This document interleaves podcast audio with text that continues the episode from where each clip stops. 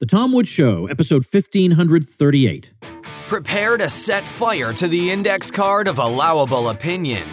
Your daily dose of liberty education starts here. The Tom Woods Show. Folks, as you know, Alexandria Ocasio Cortez has been spreading some pretty terrible ideas, and she's wrong on just about everything.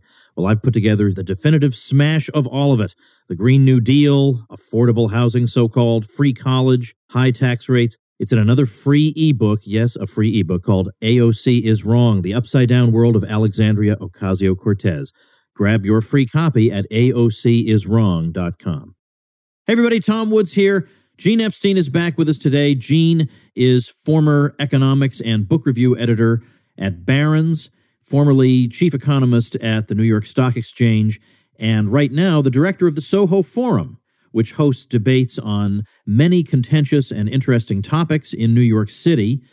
And that's one of the great uh, things about living in the New York City area is that you get to attend these events very easily. Well, Gene himself was one of the debaters in his recent debate at the Soho Forum with Richard Wolff, professor emeritus of economics at the University of Massachusetts, and they were debating the following resolution Socialism is preferable to capitalism as an economic system that promotes freedom, equality, and prosperity.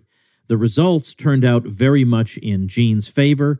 They began with 25% supporting that resolution ending with 24.5% supporting that resolution. But being opposed to the resolution, therefore agreeing with Gene, went from approximately 49% all the way up to 71%, I believe. So it was a big, big jump for Gene. And if you're wondering why it doesn't add up to 100%, there are still some undecideds. So I wanted to talk to Gene about this debate. Now, I know he's done that. He's done the rounds a bit on the podcast circuit, and I was in Austria at the time but I dare say you're going to enjoy this particular version. There's a lot to mine from this debate. And of course, it'll all be linked on the show notes page, tomwoods.com slash 1538. Gene, welcome back. Good to be back, Tom, and uh, welcome back to you from Vienna, where you got that Lifetime Achievement Award. Congratulations. Thank you, Gene, very much. Yeah. And I'd like to tell people that although this episode is being released on November 20th, the Wednesday, 2019. Yes. We are recording it on the 19th, which is in fact Gene's 75th birthday. So, best birthday wishes to you, Gene. Thank you, Tom. Uh, Still Alive at 75 was the theme of my party on Sunday. Tom was invited. He had a perfect excuse for not being able to make it. He was coming back from Vienna, where he got his prize. Uh, but uh, you did give me a great uh, YouTube greeting, Tom, which uh, meant a lot to me. And also, by the way, thank you very much for doing a, a superb interview with the great Ron Paul. I take inspiration from the fact that he is 84 and uh, every bit as sharp as ever. So that gives me at least another nine years. Well, I'm sure you'll have many more. I will, in fact, what I think I'll do yeah. is after the closing music for this episode, we'll play the audio of the video clip I sent for your party oh, because wow. I couldn't be there, but I recorded a clip of myself talking about you in both a roast and a toast okay. style. I recorded it, it, in the Vienna airport. I sent it yeah, because I, had been conspiring with your son Jim, who's oh. also been on this show yes, before. Uh-huh. Oh, yes, indeed. and he put me in touch with somebody who knew technically how to make that work. So I sent that oh. video. So I'll play that for the folks. The other thing about Ron Paul yeah. that that's episode fifteen thirty five. Yeah I got there in Texas the night before we had the big event where I did that live interview with him. And I got to be over at his house, and we had a private meeting for about a half hour. Uh-huh. And I would say, because I, you know, I, I, stay in touch with him, but not a whole lot. Mm-hmm. And you're right, he's 84. And I was wondering, to be perfectly blunt, would I detect any even slight deterioration of his faculties? I was curious. Yeah. Not a bit. Okay. Nothing. He is exactly the same as he was in the presidential campaigns. Every bit as sharp and witty and every and I oh I was so happy about that. The guy is immortal or invincible or something. But anyway, I hope Gene Epstein is the same. Amazing, and that's good, uh, Tom, because I rely on you in the years to come. Whenever you come around, give me the assessment, the Tom Woods assessment. Are you every bit as sharp or slightly less so? Because uh, I'd be grateful for a uh, totally candid assessment. So I look forward to that. All right, let's talk about your debate. This Sure. is a, I- I've already set it up for the folks. Sure. Uh, you and Richard Wolff at the Soho Forum. Yeah. I'll link, of course, we're going to link on the show notes page to how you can listen to the debate because I think you you really should. Let me start off with a comment, Gene, Yeah. if I may. Please. And that is, I have been perfectly willing to acknowledge when people I disagree with perform very well at the Soho Forum. Yeah. So, for example, Yeah. I side with Bob Murphy, but I thought George Selgin did a terrific job in his Yeah. debate. Yeah. Uh, likewise, I side with Randy Barnett, but I thought I sorry I can't remember the other fellow's last name. I thought I think it starts with a D. Yeah. But Cornell But anyway- professor. yeah, I, I mean he he did a good job. I can't remember his name, but but Yeah. I remember thinking I don't agree with this guy, but he's doing an excellent job.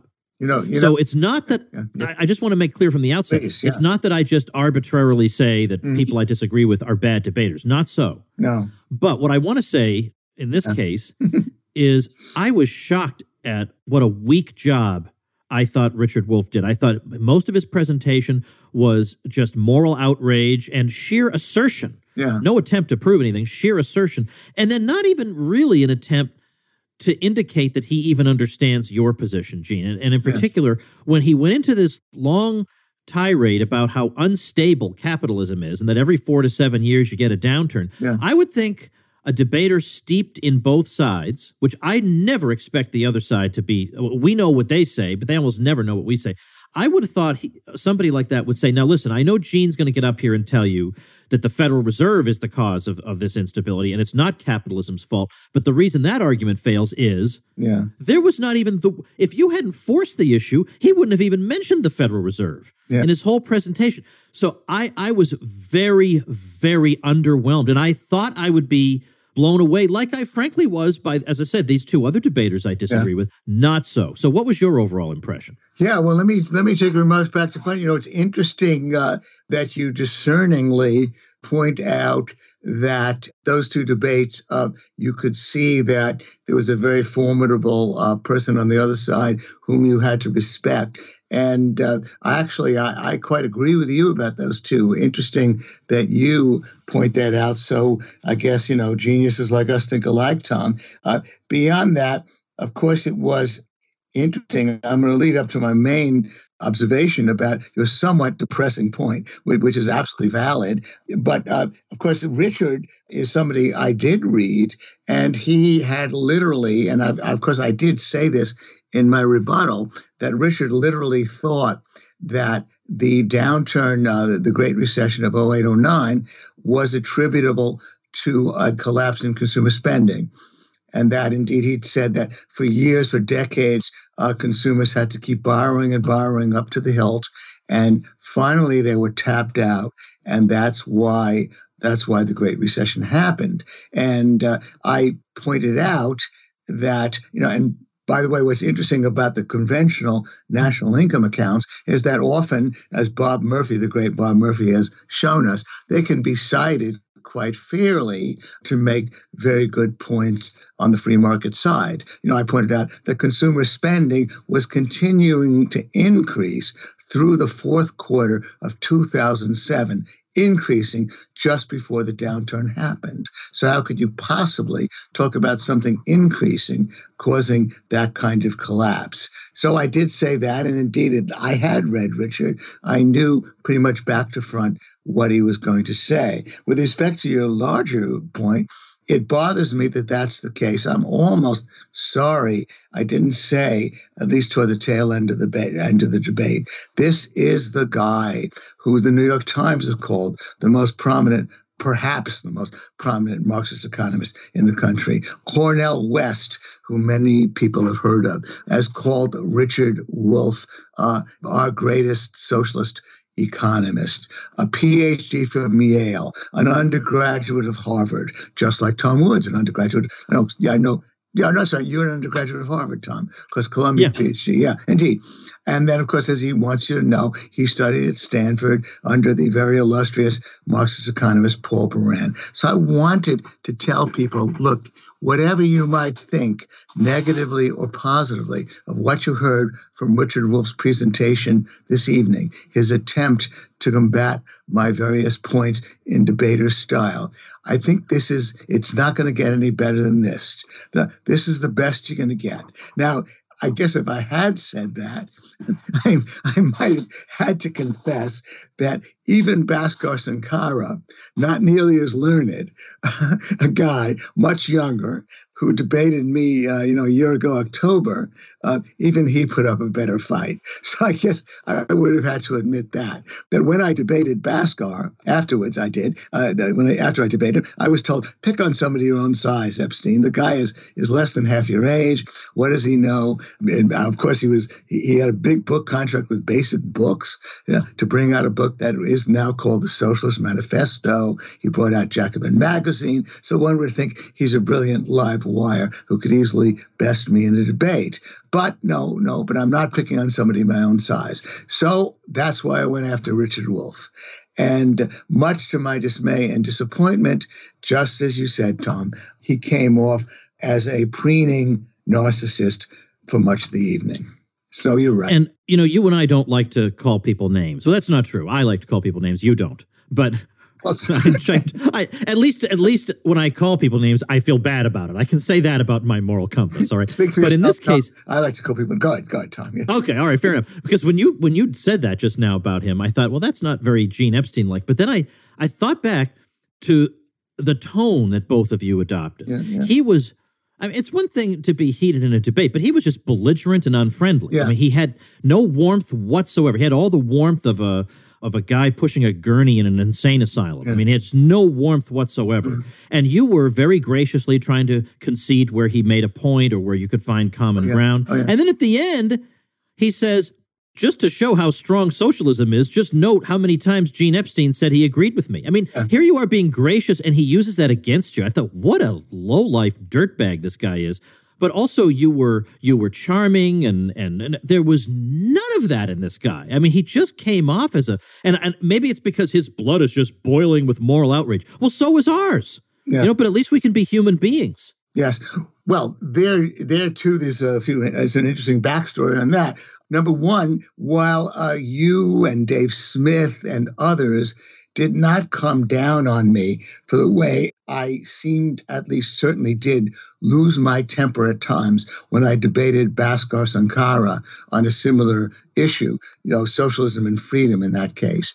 I did get annoyed with the young man. Dave Smith likes to joke that every once in a while, when his wife says, learn some economics, Bhaskar, that's echoing me. So I think that I could have come off better that time, although my fan, you know, somebody in my fan base said, you had it right. That was just being fiery and passionate. A lot of the older people, often, including my son Jim, actually said, you did not gain any ground by losing your temper with Bhaskar, even though they acknowledge that I didn't lose my temper to the point of incoherence. If you actually read what I wrote or you just listen to the content, I kept on point with Bhaskar. Uh, and I did indeed win the debate in that case by 10 percentage points, according to Oxford style voting. Uh, with Richard, I won by 20 percentage points, according to Oxford style voting. And I think it probably helped that, as in fact, uh, a couple of people said, you know, you were more charming. And I said, well, I, I hope I didn't just win on charm. I hope I won on substance as well. But obviously, I think I played it right, although, then a few other people who uh, I can never please said, you were too nice to the guy. You know, I can never get it right. Too harsh with Bhaskar, too nice uh, with Richard. But also, with respect to agreeing with him whenever I could. And indeed, maybe seven or eight times I said I agree with him over the course of the debate. And I was criticized for that. Like, tactically, why are you doing that? And notice that he's claiming credit for that. I thought, and actually still feel, what I said in my first few words when I made the summation. I said, Richard and I do indeed agree about a lot. That's because we are both radicals. We are both radicals and we see a lot that has to be changed. But Richard wants us to march in exactly the wrong direction. And so uh, I wanted to make a lot of that. And I think it was the right tack to take. Of course, all of it was valid. When Richard talked about the medical monopoly, the healthcare monopoly, I said, of course, it exists. And actually, Nick Gillespie, who was the moderator, jumped in and said, and of course, you want more free market. You know, Nick, by the way, as moderator, had been instructed by me in advance. He'd done my, um, uh, he'd moderated before when I debated Social Security Trust Fund. I told Nick, if anything, make it look as though you're biased in favor of Richard if anything, you know, it, because sometimes it'll be a little confusing. How is this going to sound? Well, lean against me. So a couple of people complained to me that you know that moderator, you know, that moderator, he let Richard talk on and on whenever he was wanted to make a point. In your case, several times he's making it difficult for you to finish what you're saying. This was in the more extemporaneous back and forth. And I said, well, you know, I, I hope the socialists in the audience, there were easily like about 150 of them in a hall of over 400. I said, I hope the socialists in the audience did have that impression that the moderators is, is if anything, making it more difficult for the, the capitalist side to get his points across. I thought that was fine with me. But actually, the other part of it, which is funny, is this another part of the backstory. I get a little concerned walking into a debate that I'm going to do at the Soho Forum. I do a lot of joking and blabbing with the volunteers and with everybody going into the debate. And I get a little worried. In fact, now I'm getting a little hoarse right now. I get a little worried that I'm going to get too hoarse to do the debate. So I tell everybody, no, I'm deaf and dumb. I, I can't talk. I want to just save my voice for the debate. So I actually sat before the debate began, about 45 minutes before. I sat on the stage and just, you know, pensively looked at my notes and so on. But Richard saw me, came right up to the stage and sat right next to me. And for 45 minutes, we actually had a very amicable conversation. He is, you know, we're, we're, we're both septuagenarian Jewish guys. Uh, and coincidentally, I had studied uh, in, uh, Marxist imperialism at the New School under the Marxist economist Harry Magdoff, and Richard had had Harry Magdoff as a foster father. So we knew a lot of the same people, and we were getting very friendly. You know, look, in a way, almost I have my side. Maybe people want to watch the debate between me and Richard and then see how I got angry at Bhaskar. So he is actually, at his core, a nice guy, even though I guess because I started out by quoting copiously from his book. I started to you know, to sort of knock his cage. And by the way, you, you talk about listening to it. Last I checked, about uh, two hours ago, the video on YouTube was up to 105,000, 105,000 viewings. And so it's snowballing up. And so I'm very gratified about that, given the fact Richard has 90,000 Twitter followers. A lot of his people are watching it and a lot of them are responding. So at least I'm reaching them. That's very gratifying. All right, let's talk about some specifics. Sure. I spotted a couple of what seemed to me to be contradictions. Okay, and number and, and the thing is, you you obviously spotted them too. Yes, but you cited Wolff's book from seven years ago. Seven years is not exactly a lifetime. ago, you know, I mean, it's not yesterday, but it's not a lifetime. Tom, and good, yes, go ahead. Yes. Yeah. Well, so anyway, so you were taking him seriously, and you were saying that you're talking about worker-owned enterprises and democratizing the workplace and this and that, and that that's your vision of socialism. And then you went on to describe all the problems with that. And yeah, I mean, of course, one problem, well, you know, we'll get to that. We'll come back to that. But then sure, he said, oh, it's ridiculous to try to claim that there's one socialism uh, or that any of us would try to predict what it's going to look like. Mm-hmm. But he spent the entire evening predicting what it was going to look like. Namely, hmm. there would be more worker controlled firms. So, I mean, I, oh, I don't see. understand that point at all. Wow. The second thing is he claims that he does not support a top down, state directed socialism, and he mm. repudiates all those sorts of things. Yeah. But over the course of the evening, he nevertheless could not help himself. I mean, the, the real Richard Wolff came out. I mean, he he more or less did at times seem to defend those regimes, such that you uh, very humorously he he didn't pick up on the humor because he he doesn't detect subtlety. Let's put it that way. But you very humorously said, you know, I apologize. I mean, it looks like I've kind of you know, accidentally painted uh, Richard into a corner because Yeah. now he's resorting to defending these regimes. And that's not what he believes. He's not supposed to be defending those regimes. He believes in a bottom up Yes. solution. So it was so great because you were very gracious, but at, a, at the same time, condescendingly reminding him what he's supposed to believe. Yeah. yes. well, you know, first of all, Tom, you you make me laugh when you say that. Uh, well, it, admittedly, it was written seven years ago, and uh, Richard, by the way, is uh, seventy-seven. So it was published when he was seventy years old, uh, seven years ago, and uh, he It was a youthful indiscretion, Yeah, Gene, you know? Yeah. When he was he was but a, a lad of 70. Yeah, uh, yeah. uh, Tom, let me hold your feet to the fire. I, I want to tell you, you know, if you want to repudiate any of your previous books, then you should do so because you know if somebody is going to debate you on the causes of the Great Recession and quote from your book Meltdown. I hope you're not going to say, "Hey, you know that book was ten years ago." What do you want? I would have the decency of telling them before the debate, don't cite that book because it's just going to waste be a waste of time.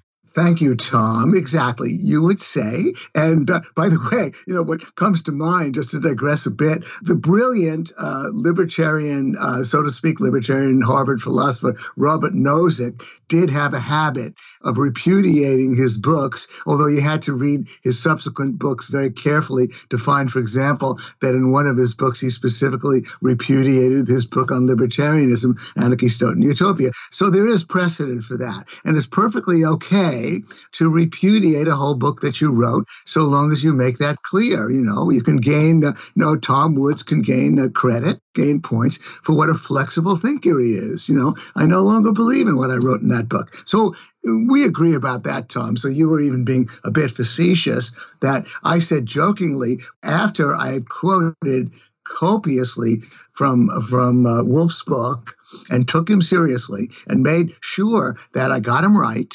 And I was actually waiting for him to sort of hit back at me by saying, oh, he read that out of context or make some kind of crazy rationalizations and equivocations about what he actually said in the book. Instead of that, he gets up and says, A book is like a kid. I didn't recognize anything I wrote. There are many socialisms. I'm not predicting the future, all of that. And I was, that was my first moment that evening by realizing for sure that this was going to be uh, sort of a, a case in which I'm going to sort of chase him around the ring with statements he's going to make. I already had an inkling of that because because he was the affirmative, so he went first. I gave him 17 and a half minutes, by the way, because I had to give myself 17 and a half minutes, somewhat longer than I usually give debaters. I, I usually give them at most 15, sometimes 12 minutes, although 15 minutes has been the norm. And that was because in crafting my remarks, and by the way, my advice to all debaters is that the main reason, this is my bragging moment, the main reason why I've had five debates at the Soho Forum, taken the negative in all five cases, and won all five debates according to Oxford style rules, the main reason is that I do my homework. I become very familiar with what this person has written and said about the topic so that I'm going to have few surprises. And that enables me to craft uh, my remarks even though I'm going to go second. I don't have to sit there furiously taking notes to hear the initial statement for the affirmative when I'm taking the negative. I don't have to do that because I'm very familiar with what the person thinks. And but sitting there listening to Richard and his 17 and a half minutes, I was somewhat astonished that it was so much throat clearing of going into some crazy history about socialism and all that. And Nick the moderator was actually concerned that uh, Richard was confusing the audience about what the resolution was all about. By the yeah, way, th- I noticed Nick kept repeating the Yeah, yeah, resolution yeah, as if to. I mean, you were clearly staying on point. yeah, yeah. And and yeah, you're right. We got from from Wolff Yeah. a whole lot of stuff about the New Deal coalition and the yeah. history of socialism. Yeah. It's completely irrelevant to the debate. Yes. No, and no, actually, you know, I, I was on I, I was on Dave's show, Dave Smith's show, and Dave was appalled at so many of the side points that Richard was making. And I said, well, look, let, let's talk about those side points, Dave, because they have not, nothing to do with the debate. But of course, obviously, interesting questions arise. We, we, we are we are talking about a guy, Richard Wolff, who's lived through these times. Again, 77 years old. He's lived through the same times that I've lived through, and he uh, he apparently believes that that the New Deal uh, was abrogated, was reversed over time in the 50s, 60s, between the departure of Roosevelt and the current time.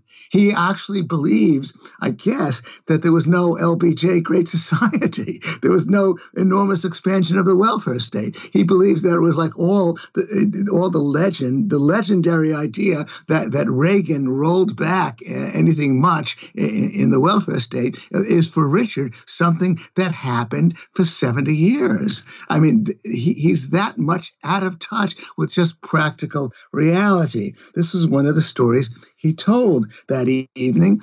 And it's, I guess it's important to mention it for those who want to listen to the debate, because I didn't pick up on that point at all because it was completely irrelevant to the discussion. And I wanted to save my time and remarks for what was actually to the point. And so, uh, so I didn't mention it. But again, uh, I, my mouth was agape that Richard actually thinks has such a persecution complex that he actually thinks the dominance of government, the dominance of the welfare state was actually reversed over the last 70 years rather than greatly enhanced. But getting to your point finally, uh, Tom, about the fact that Richard clearly then, once he decided to back away from his book, once he said that socialism has can mean many things, I realized I have to be ready on all fronts to deal with whatever he's going to bring up. And his worst moment, as you may recall, Tom, his worst moment was when, uh, what was it? Oh yeah, uh, this is an odd, odd part of the evening a question was asked about the non aggression principle and freedom under capitalism and socialism. And Richard, sitting not far from me, uh, was shrugging and he said, I, I don't want to answer that question. He actually muttered it. And I didn't, and Nick didn't hear him because Nick was up at the podium. So I jumped in and I said, I'm going to answer that question for Richard. And Nick said, well, what are you doing, Gene, stepping in? Because the question, no, I said, Nick, Richard said he wants me to answer that question. So I jumped in and I said, you know what Richard what, what Richard is would say in answer to your question about the non-aggression principle and freedom under capitalism and socialism, what he's going to say is that you have the freedom to starve under free market capitalism. That if you don't get a job, you're going to starve.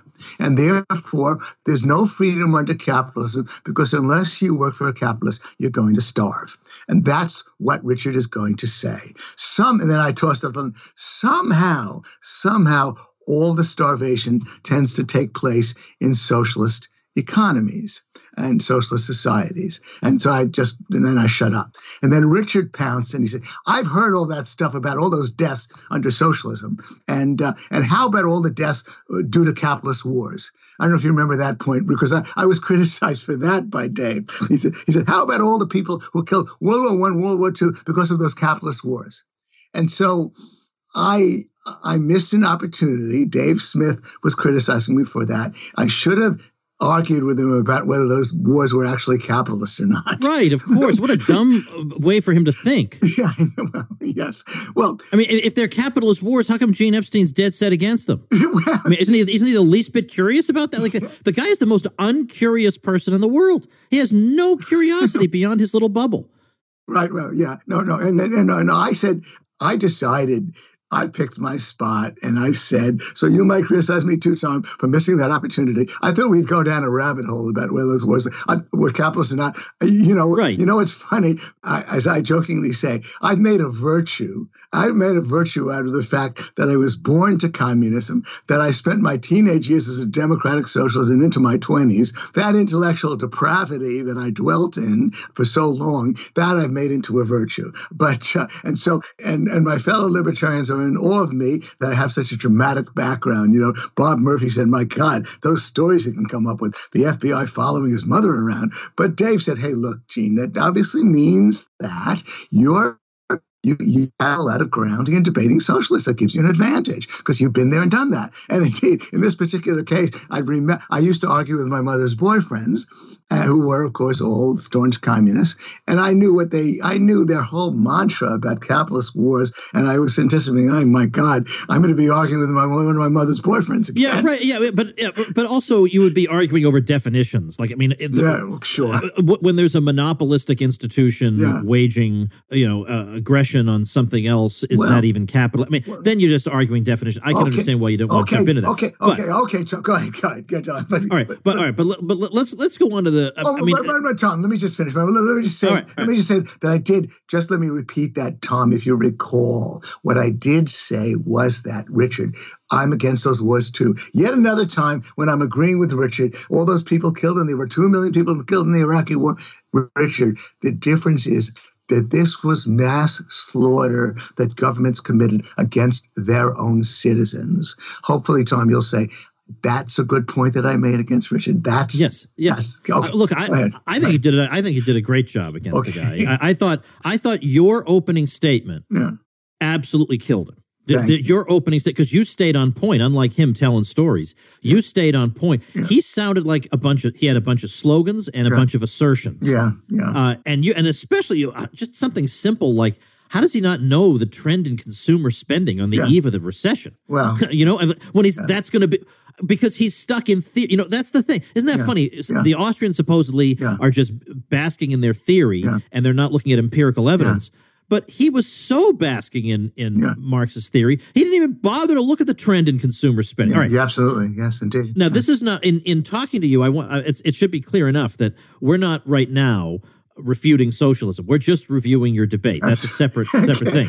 So I, am not sure. expecting you to do. I oh, want people to go listen. And I debate. want you to hold my feet to the fire. Absolutely, I want you to hold my feet to the fire about what I might have done better because uh, I can always learn. So well, the, the, one thing, the one thing that I would have done sure. more of yeah. in that opening statement yeah. is I would have pounded a little harder on the Fed and said, yeah. "Notice that Richard failed to mention the Federal Reserve. That's true of the entire American establishment, and how interesting that it's also true of the Marxists. What is it about this institution that nobody wants to talk about?" yeah. it except us. Yeah.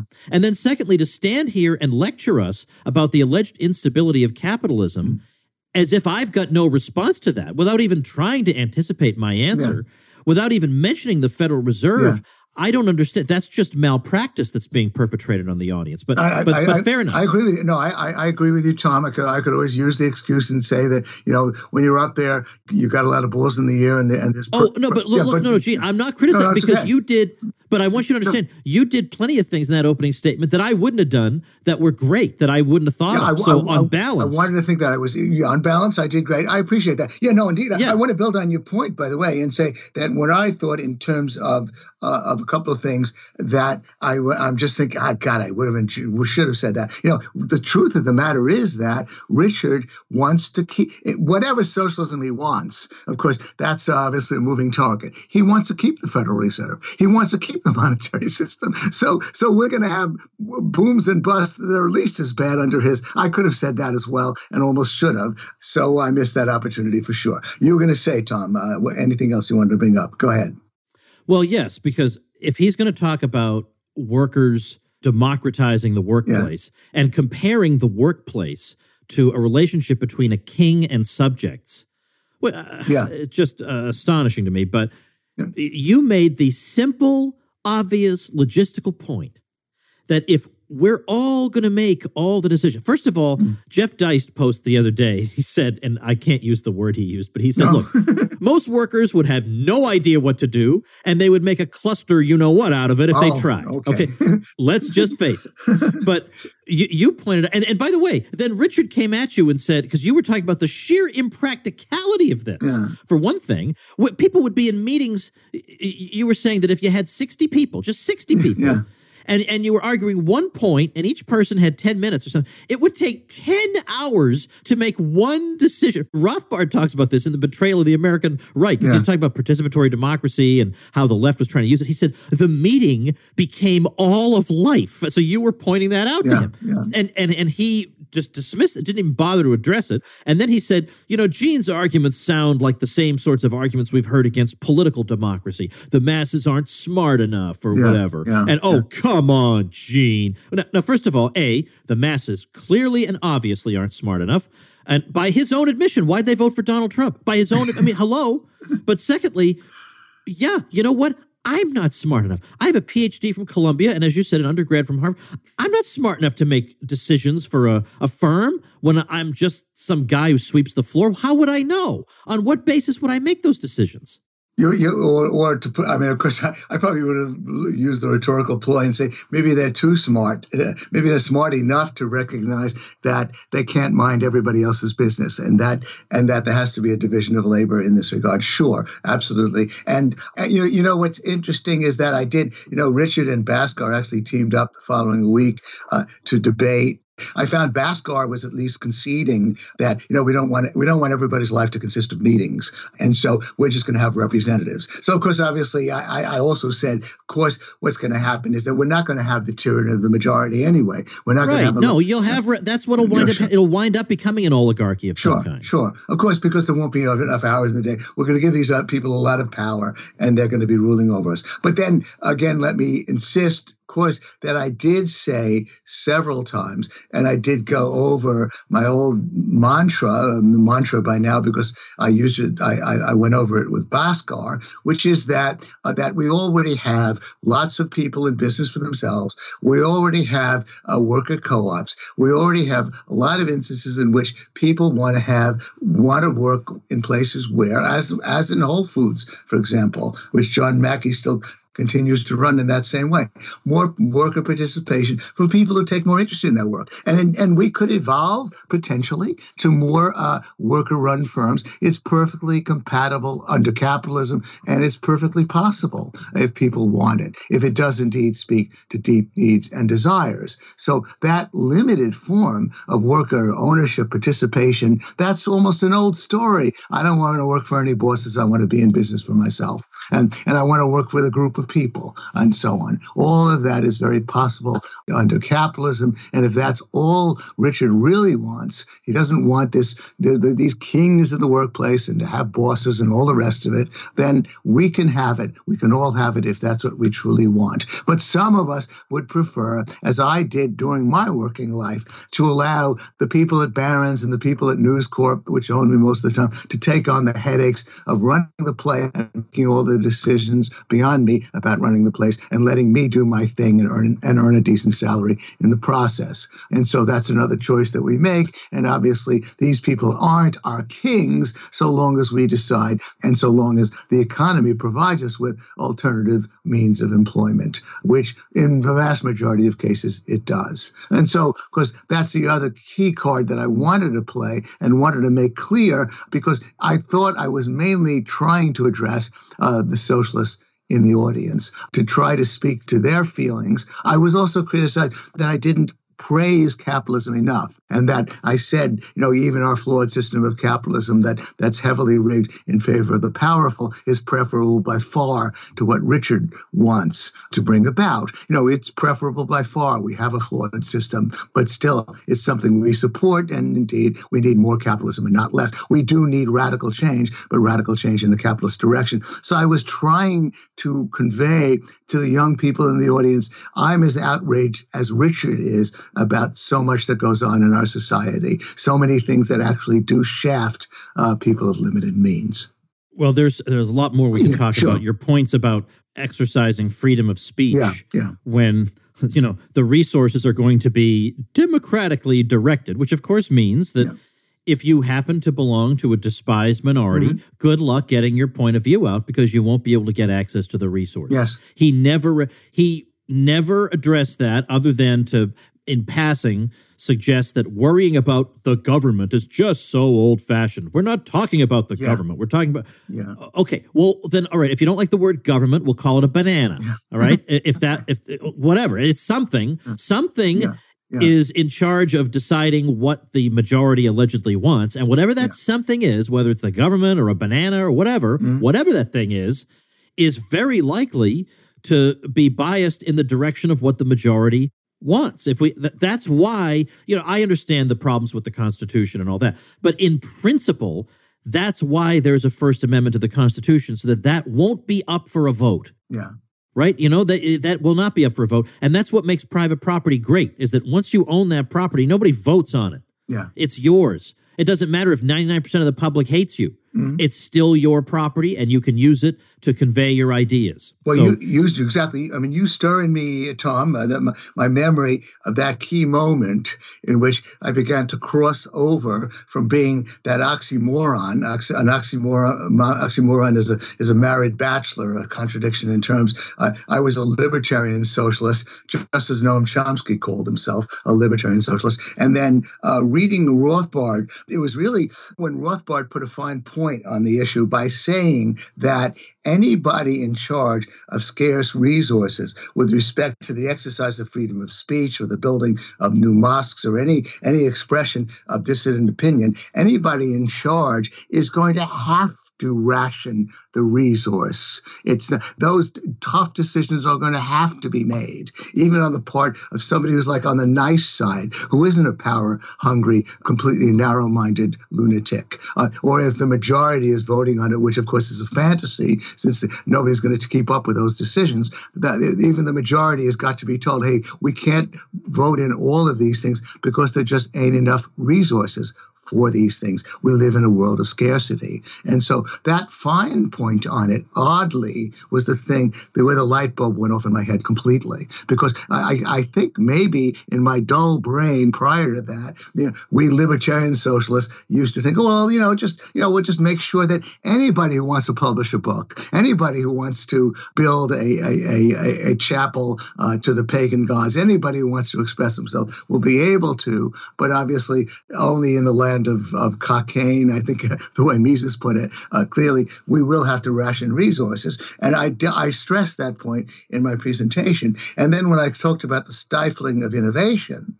under with all of these committees in charge of funding and in charge of labor, that they would not only have the excuse that we've got we have we, we have got limited resources, so we can't fund Steve Jobs' crazy idea for a smartphone that threatens so many industries. Uh, well, with their product. We can't do that. And and besides, that's another great excuse. They would legitimately uh, have uh, most of most new ideas never work out anyway, which is actually, of course, true. Most new ideas don't work out, and so so they would have cardinal excuses that we could all take seriously for choking off freedom of speech and for choking off innovation.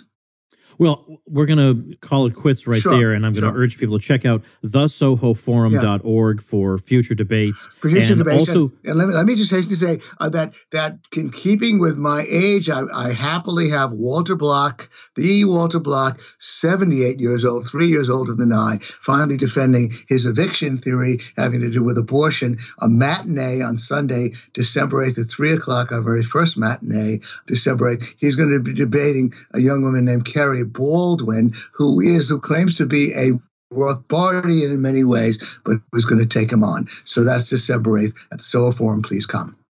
Okay, so we'll link to the Soho Forum and to this particular debate that you and I have been talking about today sure. at tomwoods.com slash 1538. All right. mm-hmm. Happy birthday again, Gene. Thanks for your time. And I look forward to your roast, Tom, which you're going to play. Bye-bye, Tom. All right, folks. Tomorrow we've got a debate analysis episode with Lew Rockwell because tonight, that is Wednesday, November 20th, 2019, there's another Democratic Party presidential debate. And Lew Rockwell and I are going to be commenting on it tomorrow. So you will not want to miss that. Make sure you have subscribed. Just head over to tomwoods.com slash apple and you can easily subscribe to the Tom Woods Show. Cost you nothing, of course. Thanks for listening. Become a smarter libertarian in just 30 minutes a day. Visit tomwoods.com to subscribe to the show for free, and we'll see you next time. Well, Gene, it's your 75th birthday, and that is an amazing milestone. I'm sorry I couldn't be there with you. I am in the Vienna airport right now, heading to Munich and then back to the United States. So I just could not make this happen. But I did want to send you because I appreciate you very much. Uh, there aren't many guests I have on the Tom Woods Show of whom I can ask a question, go downstairs, make a sandwich, eat that sandwich, squeeze my own orange juice, drink the juice, mow the lawn, come back inside, put my headphones back on, and hear the guest saying, Now, Tom, to answer your question, I also appreciate all the emails I receive about maybe things in the show that I could have done better or little mistakes I made. You know, Dear Tom, I want you to remember there's an umlaut over the U in such and such person's name. Nobody other than Gene Epstein is going to let me know these things. But all the same, Gene, in all seriousness, I appreciate you very much. You're a very, very good man. You're loyal to your friends. Uh, you're a devoted servant of the cause. Uh, really fantastic and entertaining debater, extremely knowledgeable. You're the person I go to when I'm completely stumped. And uh, may you have 75 more, Gene. Like the sound of The Tom Woods Show? My audio production is provided by Podsworth Media. Check them out at podsworth.com.